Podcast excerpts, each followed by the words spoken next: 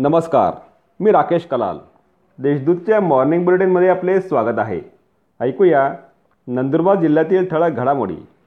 जिल्हा परिषदेच्या अकरा जागांसाठी आज मतदान. नंदुरबार जिल्ह्यातील अकरा जिल्हा परिषद गट व तेरा पंचायत समिती गणांसाठी आज दिनांक पाच ऑक्टोबर रोजी मतदान घेण्यात येणार आहे. निवडणूक कर्मचारी साहित्यासह मतदान केंद्रस्थळी रवाना झाले आहेत. जिल्ह्यात चारशे छप्पन्न केंद्रांवर मतदान घेण्यात येणार असून जिल्ह्यातील दोन लाख ब्याऐंशी हजार तीनशे सत्याऐंशी मतदार मतदानाचा हक्क बजावणार आहेत. दडगाव येथे सव्वा लाखाच्या वीस तलवारी जप्त. दडगाव येथे अवजारांच्या टपरीत बेकायदेशीररित्या घातक शस्त्र बाळगणाऱ्यास अटक करण्यात आली आहे. त्याच्याकडून एक लाख अठ्ठावीस हजार रुपये किमतीच्या वीस तलवारी जप्त करण्यात आल्या आहेत. स्थानिक गुन्हा अन्वेषण शाखेच्या पथकाने ही कारवाई केली. संजय काकडा वळवी असे ताब्यात घेतलेल्या इसमाचे नाव आहे. शाळेच्या पहिल्या दिवशी जिल्ह्यातील एक लाख आठ हजार विद्यार्थ्यांची उपस्थिती. जिल्ह्यात इयत्ता पाचवी ते सातवीच्या वर्गांना सोमवारपासून सुरुवात झाली.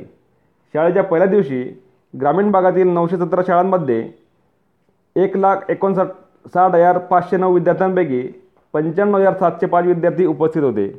तर शहरी भागातील एकशे अठ्ठ्याहत्तर शाळांमध्ये सदतीस हजार तीनशे एकोणचाळीस विद्यार्थ्यांपैकी बारा हजार तीनशे एकवीस विद्यार्थी उपस्थित होते.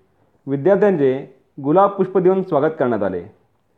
फेस येथील तीस गरजू विद्यार्थ्यांना मोफत सायकल वाटप.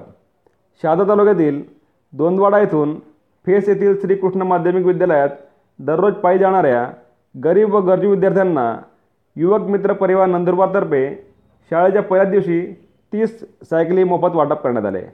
यावेळी गुलाब पुष्प देऊन विद्यार्थ्यांचे स्वागत करण्यात आले. तसेच शालेय पुस्तकांचे वितरण करण्यात आले.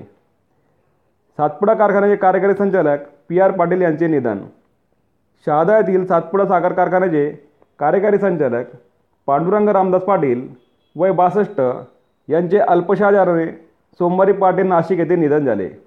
ते कारखान्याचे संचालक दीपक पाटील पूज्य साने गुरुजी विद्याप्रसारक मंडळाचे समन्वयक प्राध्यापक मकरंद पाटील व लोणखेडा ग्रामपंचायतीचे माजी उपसरपंच अशोक पाटील यांचे मेवणे होत.